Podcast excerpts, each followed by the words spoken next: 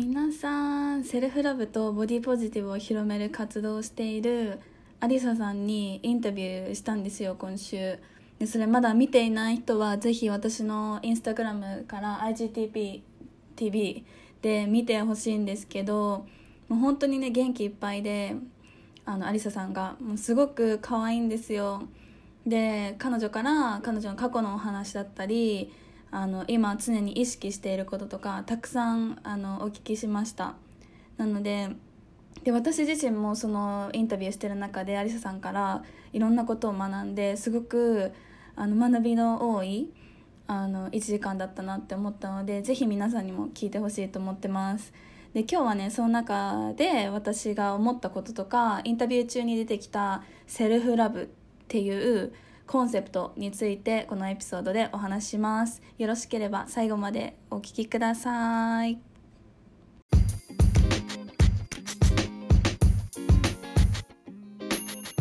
Welcome to Freedom Women Podcast. Here I talk about my passion and purpose, which is empowering women. 海外経験をしたミレニアル世代の女性ライフコーチである萌えの経験や学んだことを飾ることなくリアルトークでお届けするエンパワーメントポッドキャストです。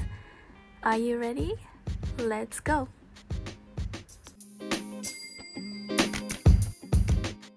皆さんこんにちは。こんばんは。おはようございます。次世代の女性のための自信とマインドセットコーチ萌えです。今日もお願いします。ね今日はねセルフラブについてお話ししたいんですけど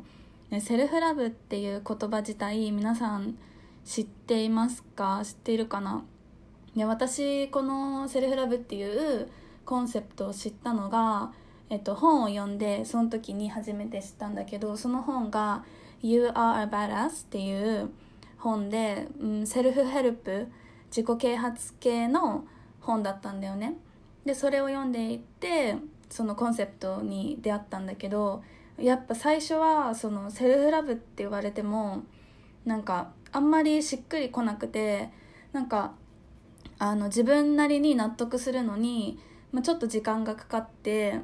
でなんかそのセルフラブってこと自体はなんか必要だろうな必要なことっていうのは分かってたんだよね。なんかよく恋愛のコートとかでなんかあの他の人を愛するよりも自分を先に愛せみたいな Before you love someone you have to love yourself. みたいな言葉って結構よく聞くじゃないですか。だからその、まあ、自分を愛すること大切だっていうのは本当に大切なんだろうなっていうのは分かってたんだけどでも実際になんかそうどういうふうになんか思何をしたらいいのか？が分かんなかったのセルフラブに対して。でで実際にそのセルフラブっていうものがどういうものかっていうのも結構つかむまでうんなんかなんだろうな。結構時間がかかった。でもなんかセルフラブについて納得したらもうその瞬間からもう私にとってすごくとってもとっても大切なコンセプトになったしなんかもう私たちが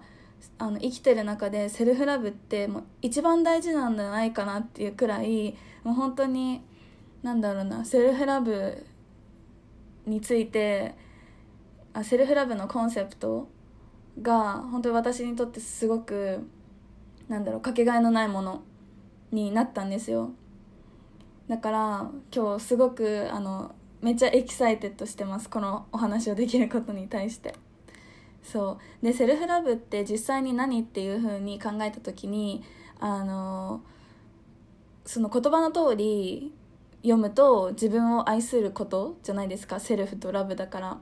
だからなんか大体なんかこんなことかなっていうふうに分かると思うんですよね。ででもなんか日本でセルフラブって聞くとなんかどういうイメージなんだろうって思うんだけど皆さんどんなイメージ持ってますか？なんか自分大好きってことっていう風にか思うかなセルフラブって聞いたら。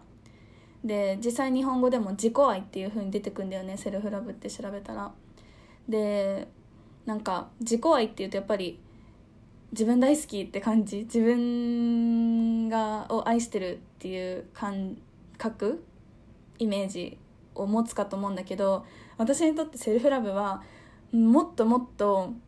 深いものだと思っていてでもう言葉で表すの難しいんだけど、まあ、強いて言うなら自分のことをもう本当にこの今のありのままの状態で受け入れて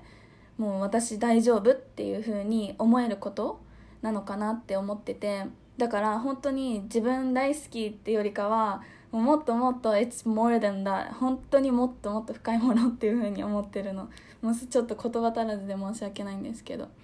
ででもやっぱりねセルフラブしようって言って今からじゃあセルフラブします。はい自分のこと好きになった愛せるようになったってことは絶対起きないんですよ。でその必ずねセルフラブにも練習が必要で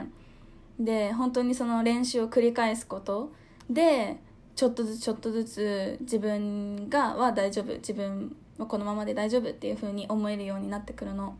でもう逆に言うと今自分がちょっと好きじゃないんだよねっていう人もしかしたらいるかもしれない。これ聞いてる中で。で自分のこういうとこがダメだから全然自分に自信が持てない。で自分の、まあ、ありのままの自分じゃダメだっていうふうに思ってる人もね練習すればセルフラブ身につけること絶対できるんですよ。だからその今日はねこのセルフラブを身につけるためにまず何から始めればいいのかなっていうふうに思ってる人に向けてセルフラブ101セルフラブ第一歩としてすべきことをちょっとまとめたのでそれをシェアしたいなっていうふうに思います。で全部で8個あります。で全部ねできなくて全然いいんですよ。この私が今日シェアする8個の中でまあ2個3個これならできるかなっていうことをなんか意識してやってみること。が大切かなって思います。でじゃあ最初の1個目からお話します。1個目ポジティブセルフトーク。自分にポジティブな言葉をかけてあげることをまずしてほしいです。でこれそのアリサさんボディポジティブとセルフラブのえっ、ー、とを広める活動をしているアリサさんと私があの対談した時にアリサさんからもう本当に一番あのたくさん出た 言葉だと思うんですけどポジティブセルフトークでこれは本当に本当に大事なんですよ。でもう本当にこれのグッドエクザンポーがアリサさんでアリサさんのあのインスタグラムのストーリーとか、えーと、YouTube ぜひ皆さんに見てほしいんだけどそれ見るとアリサさんも本当にポジティブな言葉を自分にかけてあげる天才だと思っていてで本当になんだろうな鏡にを見て今日も「You are so beautiful」とか「You are you are killing today」とかなんかもう本当に自分をもう褒めて褒めて褒めてあげる。でそれがなんかポジティブセルフトークで自分をねなんかそのに対してポジティブなことを言ってあげるんだけどそれを言ってる時に本当に心から信じれてなくてもそれでもいいんですよ。なんか自分のことをあちょっと今日はなんかあなんかちょっと今日なんか太ってんなみたいな ちょっとお腹出てんなって思っても「You are so beautiful」って信じてなくてももう言い聞かせてあげる。自分に対して。だから本当に自分をなんか自分のベストフレンドみたいな感じで話しかけてあげるの。なんかこ鏡見て「今日も頑張ってるね。今日も可愛いね」とか「今日も素敵だね」とかを自分に対して言ってあげる。でそれって自分が今自信今ちょっとあ今日なんかちょっとブローレッなんていうの顔があのむくんでるなって思っても今日も可愛いよねって言ってあげることで自分に自信をつけてあげる。自分はこのままで大丈夫っていう風に信じさせてあげるみたいな感じで本当にもうポジティブな言葉をもうどんどんどんどん自分に言ってほしいんだよね。でやっぱりそれをさなんかあのみんなに見られるとちょっと恥ずかしいじゃん。自分にその「You are beautiful」とか「You are amazing」とか言ってる姿を自分その他の人に見られるのは恥ずかしいことかなって思うんだけどそれちょっと恥ずかしいなって思う人は本当に何だろう顔洗った後とかにあのみんなが見てないところとかで言ってあげるとかちょっとトイレにあの出先で入った時とかの鏡見て言ってあげるとかなんかもう何？あのその自分に対してすることだからそのみんなにあのシェアしなくても全然大丈夫。でであとポジティブな言葉をかけてあげる時なんか実際に言ってあげるのも大切だしそれが一番いいと思うんだけどでもなんかそれをあのそれが習慣となってたらいいんだけど忘れちゃう時あるじゃないですか。自分にポジティブなことを言おうっていうのを忘れちゃうくらいダウンしてる時とか。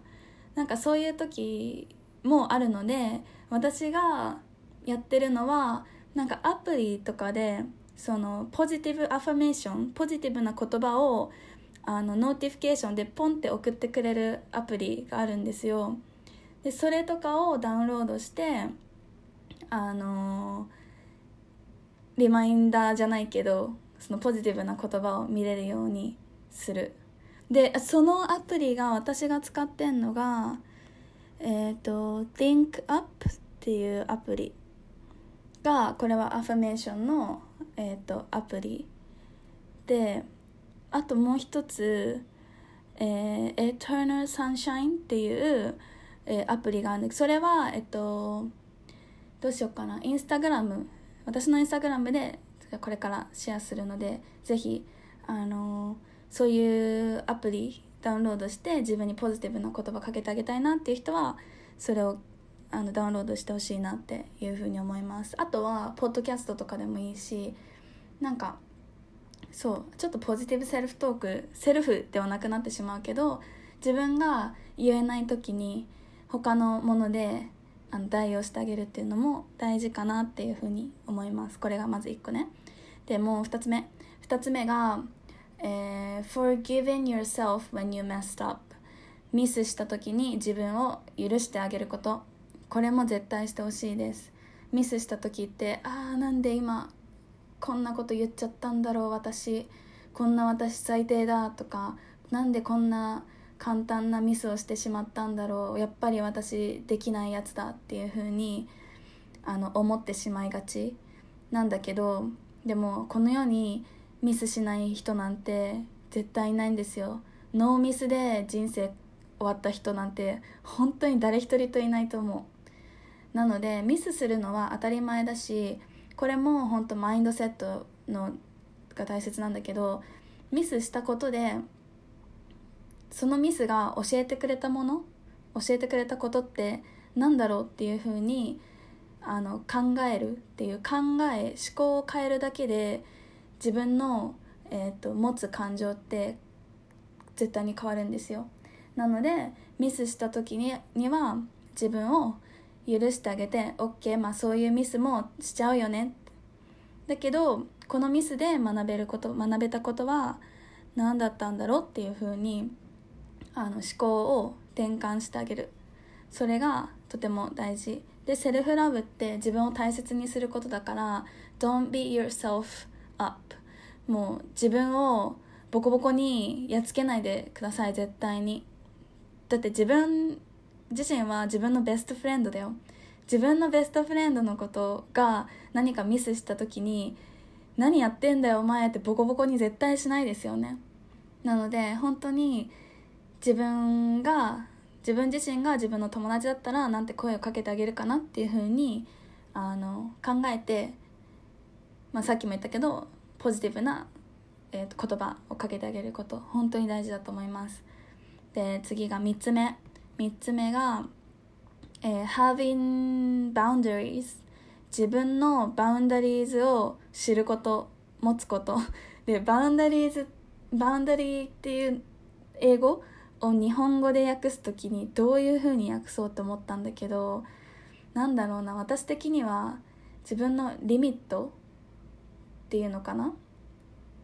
ていうふうに思っていて自分のリミットをまず知ることと持つこと。でこのリミットっていうのは自分ができるリミットとかじゃなくて自分が許せるリミットを知ることだと思っていて例えば他の人に他人にまあ他人じゃなくてみんなじゃあ例えばお母さんにえっ、とあなた最近太ったんじゃない？って会うたびに言われるとします自分が。でも私はそれを言われるのが本当に嫌。太ったんじゃないっていう風にあに冗談であってもえっ、ー、と真剣に向こうが心配してくれてたと思ってもとしても私に太ったんじゃないって私が太ったんじゃないって言われるのはすごくなんか嫌なことで私にとってすごくネガティブに感じてしまうこと。だからそれをずっと毎回言われるのになんか「はは」って笑ってごまかしたりなんかなかったことにしたりずっとしてるといつかそのリミットがバゴンって取れ取れるというか爆発してしまう。爆発した時になんでいつもそういうこと言うのってそんなこと言って、えーと、私がどういう気持ちになるかわからないのっていうふうに怒るとするよ。そうするとやっぱりその言い方ってなんか相手にとってはそのうわなんかこれ言ったらまずいんだっていう風にまあ、思ってくれると思うけどそれよりかはなんか怒ってるこの人っていう風に思われてしまうんだよね。だからあのその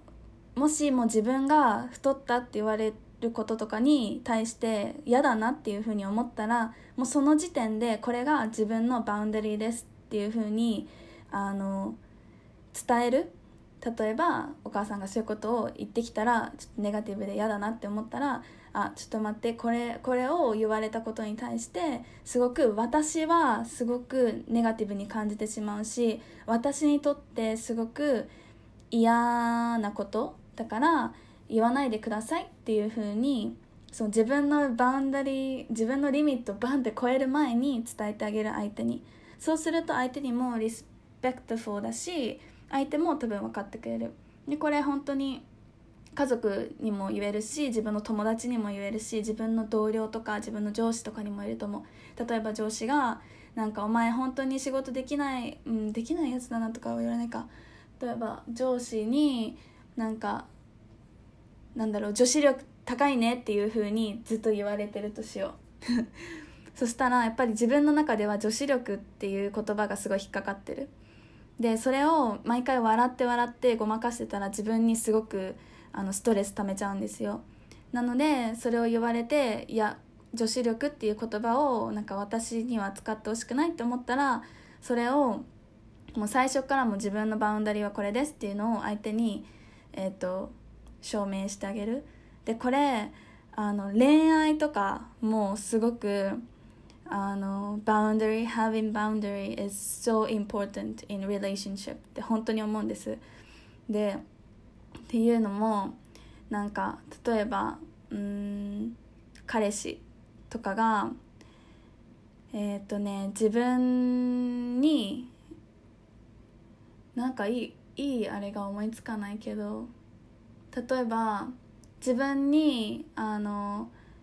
嘘ついてなんかどっか遊びに行ったとかなんかこの日は仕事だから、えーと、遊べ会えないよって言われたのに仕事じゃなくて他のとこ行ったって言ってその嘘をつかれることは私にとってその結構何その人自体を信用できなくなってしまうから嘘をつかれるってことが私の中のバウンダリーだとするよ。でそれを2回3回この彼がついた嘘を許していたらあの自分が傷つくだけじゃないですか。で彼に直接嘘をついたら私のバウンダリーそう嘘つくことは私のバウンダリーを壊すことになるよっていうふうに伝えてないからそれは part of my fault にもなっちゃうんですよ。だからそうもちろん嘘つくのは良くないけど嘘をつかれて最初に言われた時とかもう嘘をつかれる前にももう私にとって my boundary はこの嘘をついたらこの boundary からあの boundary から超えちゃうよっていう風に 言っておく先に。で This is my boundary っていう風にもう boundary を張っておく。でもう相手に知らせる。あの嘘ついたり dishonest にしたら This is my boundary だから I'm not gonna あのもう関係を続けないよっていうふうにもう先に言ってバウンダリーを張る。でそれでもしそれを嘘それを言ったにもかかわらず嘘ついてきたとか何回も嘘つくとかだったらもう自分それを受け入れてたら全然セルフラブじゃないです。自分それを自分にとって嫌なことをずっとされてるのにそれを受け入れてる。そしてたら自分の心ボロボロになっちゃいますよね。なのでもうバウンダリーをえっ、と張る。でバウンダリーから外れたことなんていうの外れるっていうのかな。ちょっとあ日本語が日本語でも英語でも出てこないな。バウンダリ自分のバウンダリーを張ってるのとよりもあのここがバウンダリーですって言ったことを超えてきたらもうそこであのもうはっきりお別れする。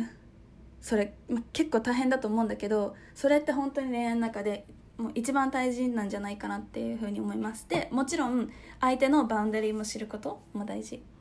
でこのリレーションシップトークはなんかもっとどんどんもっともっと話せるのでちょっと違う回にするけど、まあ、セルフラブの一つの手段として having boundaries がとっても大切。自分のリミットを知って自分のリミットを大切に保つこと。そして自分の感情をあのごちゃごちゃにされないようにガードを張るじゃないけどそういうことをする。で次が4つ目。ちょっとバウンダリーズが長くなっちゃった。4つ目が accept your imperfection 自分のえーと、完璧じゃないところを認めて受け入れること。これも私何回も言ってんだけど完璧な人なんて本当にパーフェクトな人この世にいないからまずあの完璧を求めてはいけない。絶対に。なぜなら there's no 完璧。there's no perfect person ね？そうなので、えーと、完璧じゃなくていい。とりあとりあえずとか完璧じゃなくていい。でむしろ完璧じゃない自分をあの愛してあげる。セレブレイトしてあげる。そういうことがとても大切。なのでまず完璧を求めないっていうこともセルフラブの第一歩。で次が5個目。5個目が asking for help 助けを求めること。これもセルフラブにとってもとっても大事。なんか日本ってあの自己なんだっけ。自己完結じゃなくて自己責任。自己責任のあの文化が結構あるんですよ。だからやっぱり自分があとそのパーフェクト完璧主義の人が多いとも思っていて自分が助けを求めることってなんか恥ずかしいこととかなんか自分ができないっていうのを認めることっていうネガティブな風に感じてしまうっていう人も多いと思うんですけど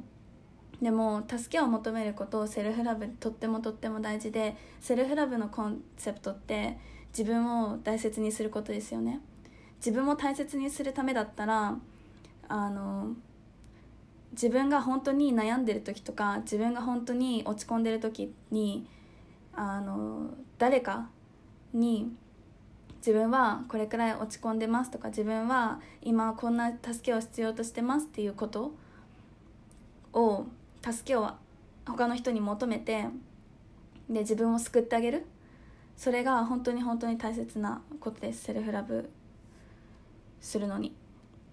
なのでもし悩んでるとかもし何かこういうことがつでつまずいてるとかがあったらもうどんどん他の人にアドバイス求めたりまあアドバイスいらない時が多いよねそういう時って。なので話聞いてって言ってあの話を聞いてくれる友達とか家族とかもしいなかったら私いるので私にもあのぜひお話ししてあの ask your for your help をしてほしいなっていうふうに思ってます。で次 No.6 がえー、value your feelings 自分の感情を尊重しましょう。これ本当にその今日話してきたこと全てにあの共通するんだけどセルフラブって自分を大切にすること？自分の感情を大切にしてください。で自分の感情は価値があるっていう風に思ってください絶対に。自分のさっきのバウンドリーもそうだけど相手にこういうことをされて嫌だって思う感情その感情に絶対にあの正直になってほしい。でその感情がなんかいやこれみんな我慢してるから、えーと、私も我慢しなきゃいけないとか、えー、なんかこれを我慢できなかったくらいではなんかなんだろう成功できないとかそういう風なのはもう考えなくていい。もう自分本当に一人一人違うから感じ方も違うしなんかその人に言われて嫌なこととかも違う。なので自分の感情を本当に大事にして素直になってほしいと思います。でそれ自分の感情にを大切にして素直になることっていうのが本当に自分をこのままで大丈夫って思えること。につながってくると思うから本当にセルフラブのもう第一歩としてまず自分のね感情を大切に尊重してほしいです。で次が No.7 がえっ、ー、と Prioritize your health and well-beings 自分の幸福と健康を最優先すること。これも似てるけどやっぱり自分の、えーと、体って自分のベストフレンドなので自分の体をいたわりましょう。だからやっぱり自分の体健康であることとハッピーであることを最優先すると自然にあじゃあちょっとジャンクなものは食べないでおこうとかちょっとエクササイズしようとかちょっと最近歩いてないから歩いて気分転換させてあげよう自分にっていう風に考えられると思うんだよね。なので自分の体は本当に自分のにとって一番大切な人っていう風に思ってほしい。だって本当死ぬまでにさずっと一緒にいるのって自分の体くらいだからね。受けあ生まれた時から死ぬまで。なので一番大切なんだよ自分が。自分の体が一番大切です。で自分の体が一番大切にしてこの健康な体で他の人を幸せにしてあげたり他の人にお母さんとかお父さんとか家族とかに、えーと、親孝行してあげたりそういうことができるよね。自分のハッピーで健康な体があれば。なのでまずはそこから自分の体と健康自分の健康とハッピーネスを最優先してください。で最後 No.8 が Challenge yourself 挑戦し自分を高めることをしてください。でこれセルフラブってなんか自分のことを甘やかしているんじゃないっていう風に今思ってる方もいるかと思うんですけど絶対にそういうことではないんですよ。自分のことセルフラブが好きで自分のあセルフ自分のことが大好きで自分のことを大切にしていたら自分にとっていい選択をしようっていうふうに考えるんですよね。でそのいい選択っていうのは自分がどれだけなんか楽できるかっていうことじゃないですよね。自分がどれだけ成長できるか自分がどれだけ学べるかっていうのにを考えて自分にとっての選択をするんですよ。セルフラブできるしてる人は。なので自分を挑戦して高めることもセルフラブにつながってきます。なのでその挑戦して高めること自分を高めることをししたらもうさらにさらにできるできたこんなこともできた自分っていうので自信にもつながると思うんですよね。そうなのでその自分を甘やかしてることっていうのは絶対なくてなもうなんだろうその助けを求めることとか完璧じゃない自分を受け入れることとか自分の感情とか自分の健康を優先することってなんか自己中心的な考えなのかなっていうふうに勘違いしてしまう方も多いと思うんですけど全然そんなことじゃなくてやっぱりその love yourself before love your、uh, love yourself before you love someone っていう風な言葉が本当にそれ今日の話につながってくるんですけどまず自分のことをあの大切にしてないと自分の健康な体がないと何も何て言うの他の人にも幸せになってもらえるようなことができなかったりするしなのでその自分を大切にすることイコール甘やかしていることでは絶対ないのであのもうどんどんどんどん自分にポジティブなトークとかもいっぱいしてほしいなって思います。でちょっと長くなっちゃったんですけどこれが今日話したかったセルフラブって実際何なのどうすればいいのって思った時にすべきことでした。でこれをねさっきも言ったけど一気に全てできるかって言ったら絶対難しいと思うんですよ。なのでこの中から、まあ、3つ2つくらい自分ができる範囲でピックアップしてあの日々ね意識して生活するだけでもだいぶあの変わると思うんですよ。で人間ってほんと単純だから忘れちゃう。忘れちゃうから忘れないために今日あのこういうことをじゃあ意識していこうかなって思ったことがあったらそれを紙に書いて本当貼っとくとか携帯にあリマインドつけとくとか